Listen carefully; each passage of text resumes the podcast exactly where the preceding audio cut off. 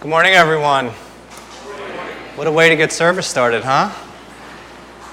A few weeks ago, I had the uh, opportunity to go to Preachers College. What's Preachers College? Well, a, it was a three day conference where we were taught by two Gordon Conwell professors how to put together a sermon and how to deliver it. They taught us how to put together an outline, and it was, uh, it was just a great opportunity for me to be able to go to. Uh, the, the, class was made up by about uh, two dozen students who were associate pastors and other church leaders who just wanted to kind of hone in on their skills of preaching and, and learn the art of preaching a little bit better. On the final morning of the conference, all of us uh, were able to put together a 10 minute sermon where uh, the class critiqued us as, as well as the professors. Uh, the way we were able to choose our sermon was that we were given about 30 different scripture passages to choose from. I uh, read through each one of them and I kept being drawn back to one in particular. Spoiler alert, Romans 12, 1 to 2. Uh, when I came back, I was really excited to tell Pastor Ryan about it, and he asked if I would mind uh, expanding it. Like I said, it was about 10 minutes, and uh, hopefully after today, you don't hope it was still 10 minutes. if any of you have the preaching bug and uh, want to learn a little bit more about preaching or just to hone in on your skills, I just would highly recommend this conference. It's, it, was, it was really great. So I'd like to begin by asking you all a few questions this morning. Have you ever felt distant from God? Have you ever felt that the more you want to get closer to Him, the further and further He seems to be getting? For some of you, this might be a question that you ask yourselves periodically. For others, it might be something that you've asked yourself a few times since you got in the car today. My, be- my guess is that if you've lived on this earth long enough, it's a question that you're going to continue to ask yourself. So this morning, we're going to spend a few minutes just trying to explore two verses that can really help you get track on, back on track with the Lord. There are some who refer to these two verses as the holy playbook for Christian living. And hopefully, if we follow the instructions in them, the presence of our Lord will be felt in our lives again. Again, they come from the book of Romans, chapters 12, 1 through 2, if you want to take some time to turn to it now. The book of Romans was actually a letter written by the Apostle Paul to the people living in ancient Rome. Most believe it was the year 55 AD. So let's take a look at the scripture for today. Therefore, I urge you, brothers, in view of God's mercy. Now, before we go any further, I'd just like to stop and pause for a minute and look at that word that Paul refers to us as brothers. When Paul says brothers, he's talking to the Christians living in ancient Rome, the men and women who believe that Jesus died for them and for, for, so that they can go to heaven. Those who believe that he rose for them. Now, for those of you who are here this morning and you might not consider yourself a Christian quite yet, we're so glad that you're here this morning, but you can relax today. The pressure's off of you. We're not, Paul's not referring to, to everyone. Again, he's referring to the Christ followers. But just like so many truths that we find in God's Word, that the passages that we're going to be learning about today can really refer to both Christians and non, and hopefully can help you out in your life, whether you're a Christian or not. So stay tuned anyway. So let's continue and read through the whole verse. Therefore, I urge you, brothers, in view of God's mercy, to offer your bodies as living sacrifices, holy and pleasing to God. This is your spiritual act of worship. Do not conform any longer to the patterns of this world, but be transformed by the renewing of your mind. Then you will be able to test and approve what God's will is his good, pleasing, and perfect will. So, as you can see, these verses start out with that word, that key word, therefore. Whenever we see that word, we know that a lot came before it. And for the people who were reading this letter, Paul is referring to chapters 1 through 11 in Romans. Those who have come to faith in Christ and those who truly understand what God's mercy was all about. Remember, we're only about 20 years removed from Christ's death. These people who are reading this letter might have been there to see some of Jesus' miracles. They might have been there to see his actual death and his resurrection. They know exactly what God's mercy truly is. They understand that there's nothing that they have done to deserve anything that they're getting and the eternal heaven that awaits them. Now, Pastor Ryan and I were talking the other day about teaching through the book of Romans. And uh, to go through the first 11 chapters, even, we, we thought it would probably take about two years worth of sermons. So we're not going to be doing that today, but I, I did want to quickly just go over a few key things that we're going to be learning about in chapters 1 through 11. So while all scripture is God breathed and equally valuable, Romans is unique because it's the most comprehensive, well organized expression of Christian doctrine. Some believe that's in the entire Bible. Martin Luther had this to say about the epistle, which, by the way, is just another word for letter. It is well worth a Christian's while not only to memorize it word for word, but also to occupy himself with it daily, as though it were the daily bread of the soul. So, why did uh, Martin Luther hold Romans in such high esteem? Well, because he goes on to say that this letter is truly the most important piece in the New Testament. It is the purest gospel. Some of you may have heard of the Romans road to salvation. And I thought that it would just be a great way just to kind of quickly scan through Romans 1 through 11 to get us to where we are today. So, first we're going to look at Romans 3:23. There's a problem in the world. For all have sinned and fallen short of the glory of God. Next, there's a consequence. Romans 6:23. For the wages of sin is death, but the gift of God is eternal life in Jesus Christ our Lord. Next, a solution found in Romans 5:28. God demonstrates his own love for us in this. While we were still sinners, Christ died for us. Then a response that comes in Romans 9, 9 10, 9 through 10. If you declare with your mouth that Jesus is Lord and believe in your heart that God raised him from the dead, you will be saved. For it is with your heart that you believe you are justified and are justified, and it is with your mouth that you profess your faith and are saved. That's great news for us today. Finally, assurance coming from Romans 10 13. For everyone who calls on the name of the Lord will be saved. See, Paul's readers truly understood this road to salvation, and they truly understood the mercy that God has for us that he describes in these verses today. And it is because of this mercy that Paul is encouraging them to offer their bodies as living sacrifices, holy and pleasing to God. I've had the pleasure of the last couple years of uh, coaching my son Chase's Little League teams. Now, for those of you who think you have the gift of patience, I challenge you to coach Little League. But that's another sermon for another day. When, uh, when we first start to teach the young kids, one of the first things we do is try and teach them how to field. Because when you get out to the field, you see kids going like this. They look like matadors. As soon as the ball comes, the glove goes up. Sometimes the glove stays down, but the ball goes over it. We try to teach the kids very early on that you want to use your entire body to field. So you get down low, you get your glove right in the middle of you, and you use your body as a sacrifice to stop the ball. Now, to try and teach a six year old that, you know what, the little bit of pain that you're experiencing is not going to last long, and it's going to be worth it to pick it up and be able to throw the guy out first is really tough to do. It's hard to teach any player really to do that. But it's something that, if they learn how to do it correctly, it's, it's a true thing to be able to do, to sacrifice your body and be able to make an out or save a run from going into the outfield. When I hear, when I hear offer your bodies as living sacrifices, one of the things that comes to my mind is a body that is sexually pure, one that you're saving for your spouse, and then one, once you're married, continuing to remain pure for, for only your spouse.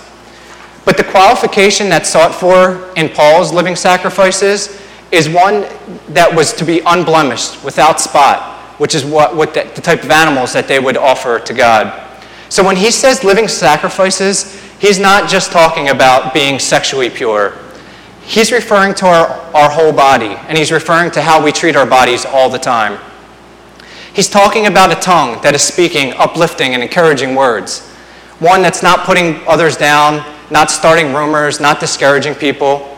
And he's talking about hands that are actually doing the work of Christ, whether it be going out to help out in a soup kitchen, to feed the homeless, or to preparing a meal for a young couple who might have just had a baby in our church. And then not just uh, making the meal, but using our legs to go hand deliver it and to, to, to show them, you know, that you, you love them. And sometimes it's standing up to a boss at work, someone who might continually be putting you down or questioning you or asking you to do things unethical and showing you that it's, it's so much more, your value and self pride are worth so much more than what you do for a living.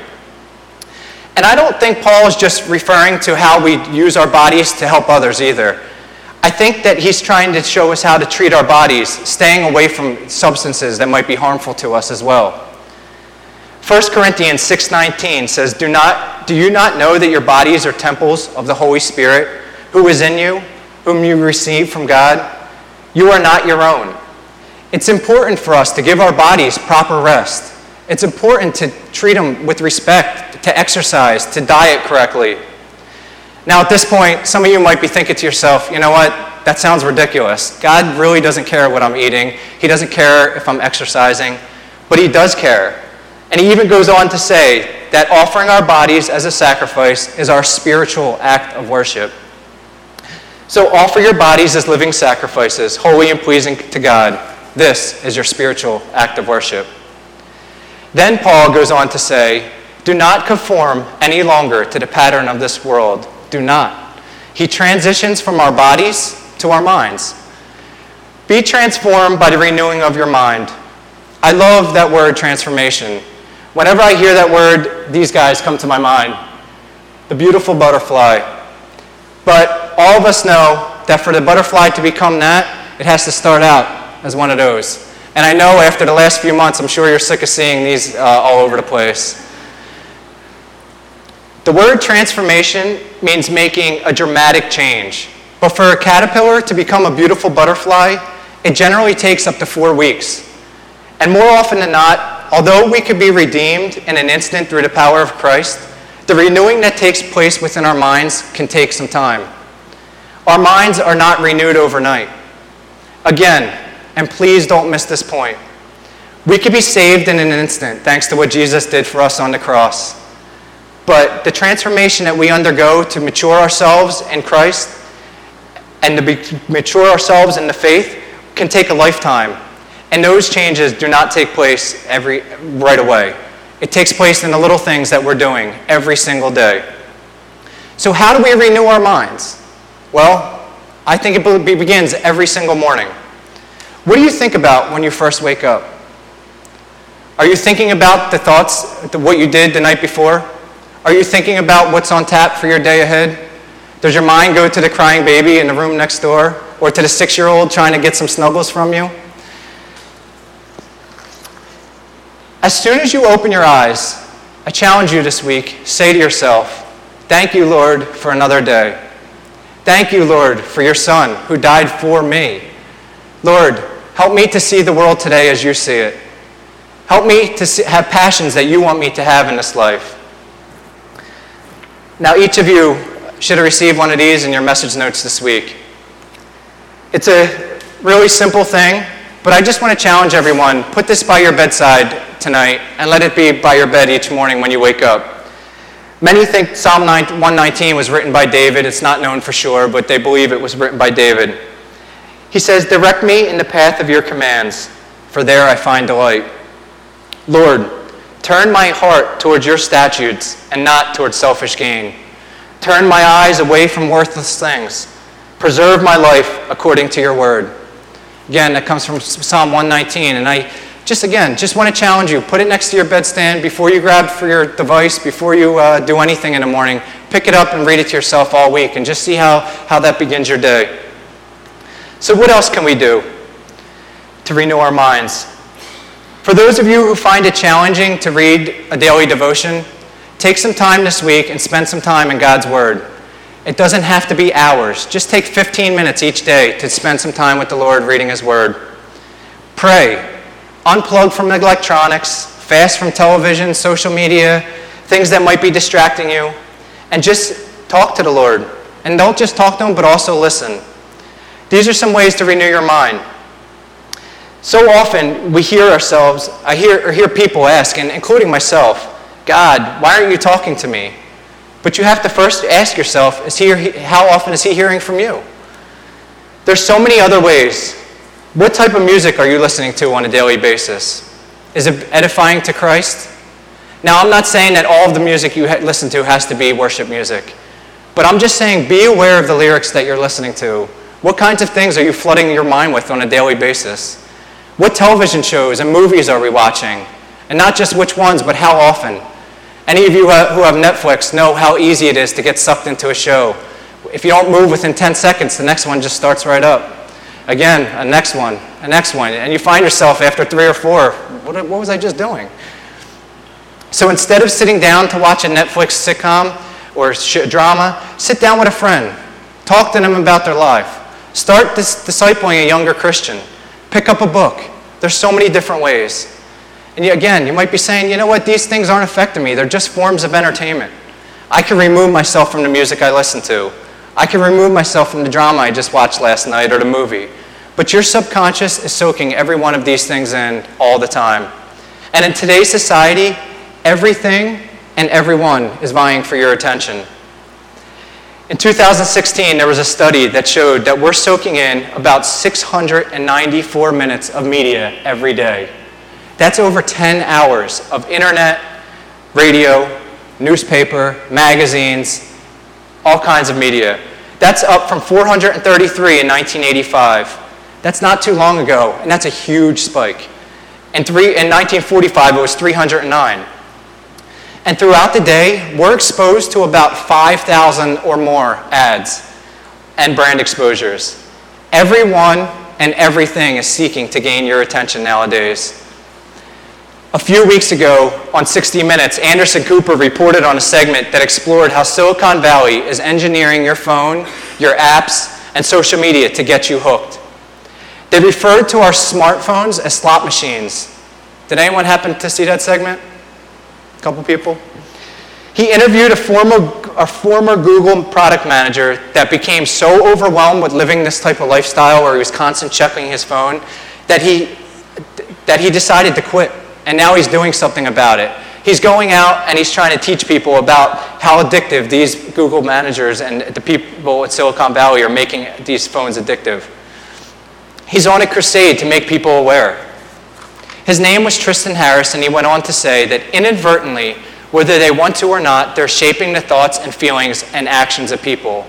They're programming people. Computer programming is doing it for rewards that have no actual value and they make us want to continue to come back. There's a reason that text and Facebook and all of these different social medias have a continuous scroll. They get you sucked in. And it's proven that you're searching longer than you want to be. You spend half your time on Facebook just looking for one good article to read or one good piece worth looking at. And it's happening because they're actually engineering to making them become addictive. So, how often do you find yourself checking your phone or looking at Facebook just to realize that 15 minutes gone by you start to look at pictures and things that, you're, that you peep from people you don't even know. And I do it all the time myself. The study found that the typical person checks their phone every 15 minutes or less. And half the time they check their phone, there's no alert, there's no notification. It's coming from inside, they're telling, telling them, gee, I wonder if anyone has, has hit me up on Facebook. I haven't checked my Twitter feed for a while. Did anyone comment on my Instagram post? When this happens, it generates cortisol and it starts to make you anxious. And eventually, your goal is to get rid of that anxiety, so you check in. So, the same hormone that made primitive man hyper aware of his surroundings to keep him uh, by being eaten by lions is the same thing that's compelling all of us to continually peek at our phones to relieve our anxiety today. In fact, I'm guessing that there's some of you right now that just from me talking about this are kind of getting anxious at that phone in your pocket. Ironically enough, Friday night, my phone completely died.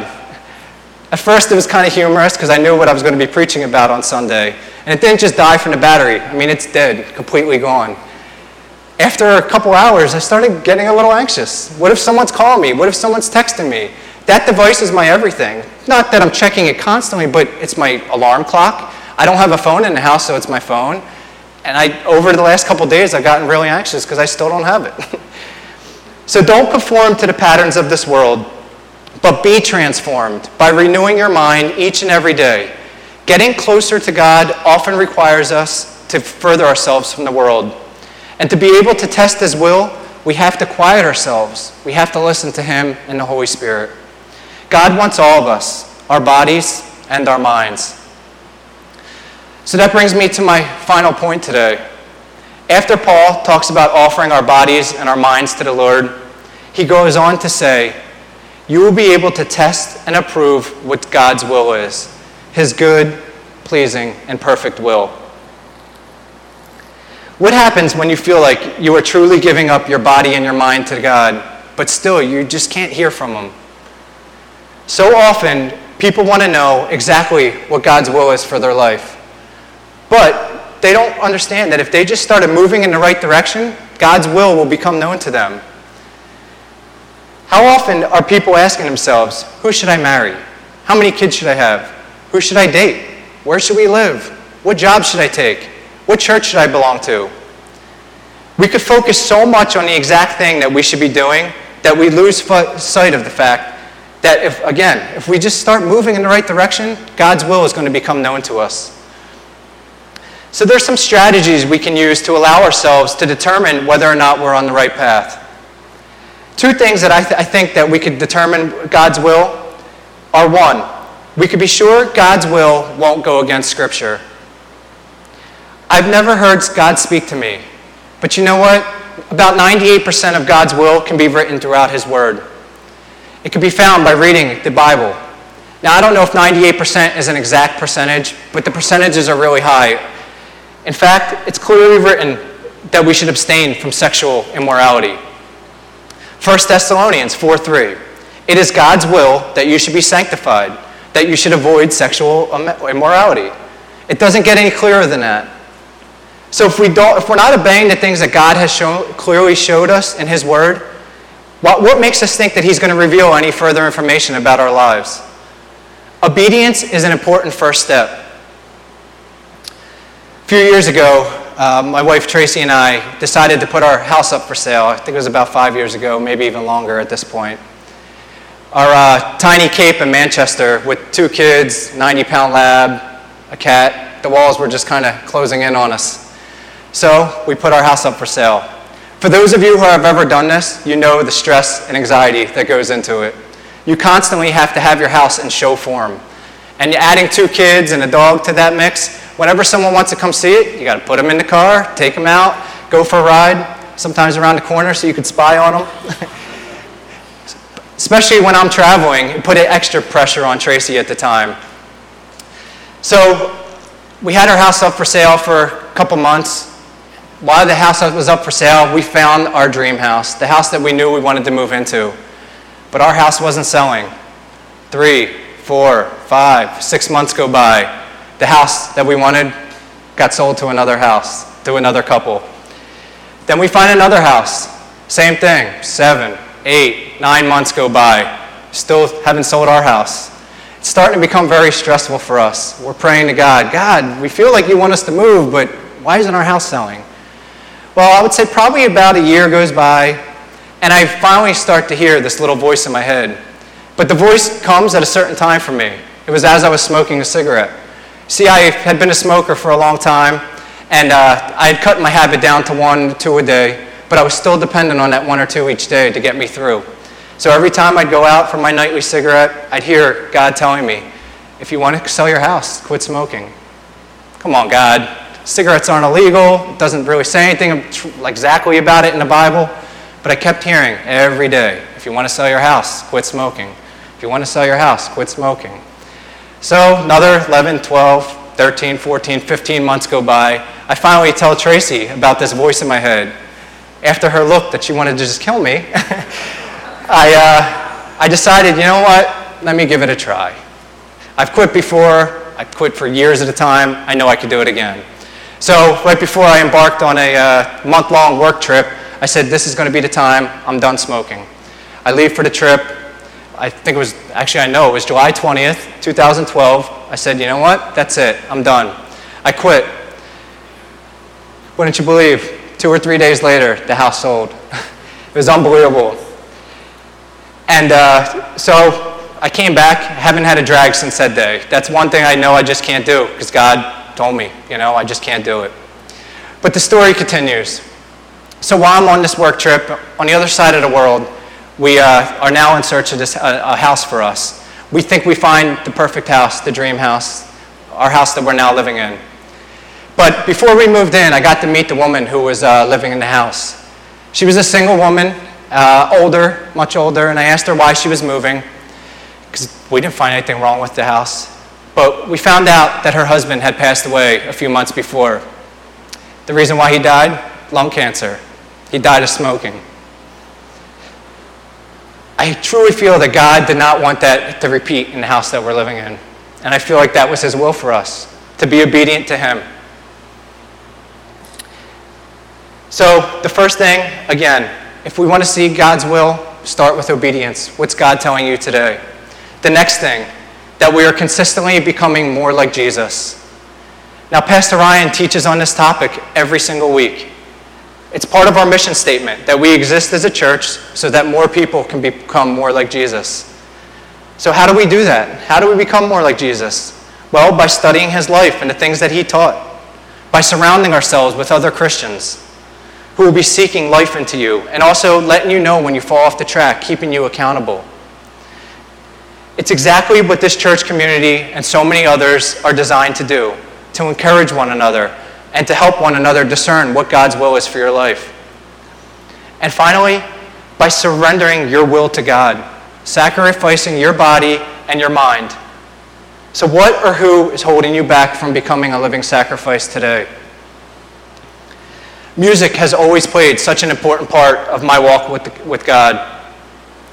I felt, I felt God's presence so often while listening to worship music, and it's a time when I truly feel that God is talking to me.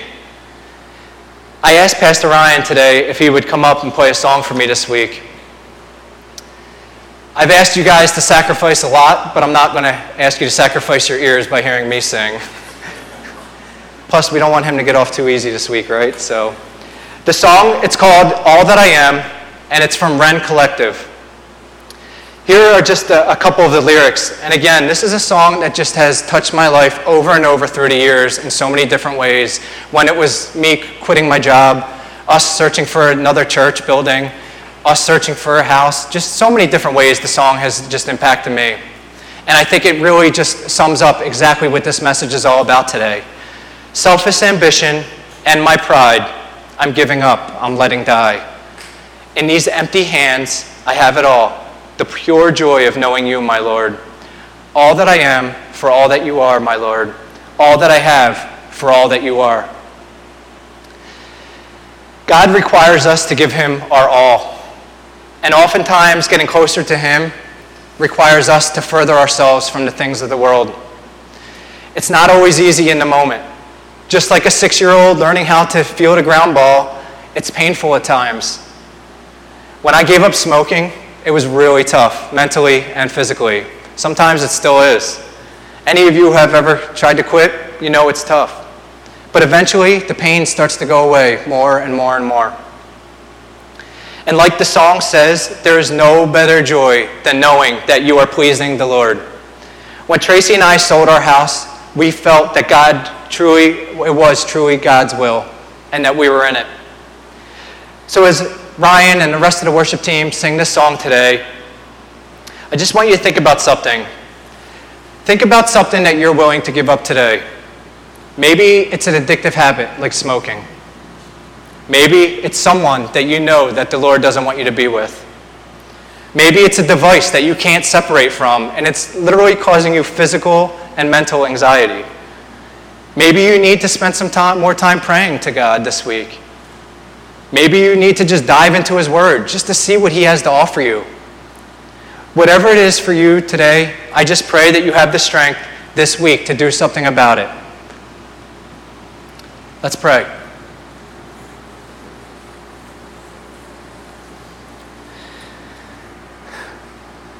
Dear Heavenly Father, Lord, we just thank you so much for preserving these ancient letters that were written so long ago. Thank you, Lord, for all of the people who just went before us to make sure that we can understand and translate it for us so that we can hear, read it. Lord, right now, as the worship team plays this song, I just pray that your Holy Spirit moves within this place. Lord, give each one of us, including myself, something that you want us to sacrifice for you this week.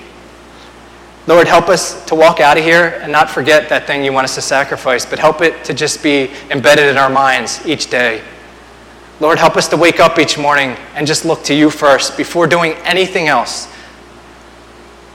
And Father, help us just to be in your will, your awesome, magnificent, amazing will. In Jesus' name I pray. Amen.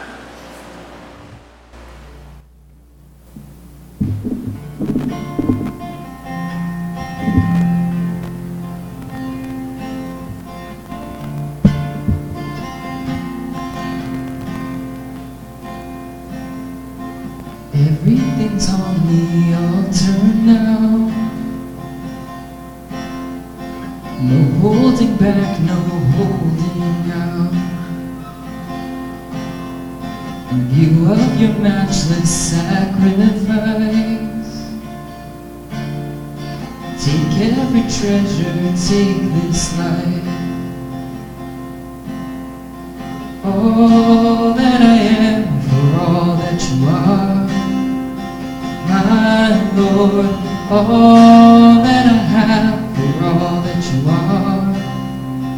You're the pearl beyond price, greater than life. All that I am, all that you are. Oh, oh, oh. oh.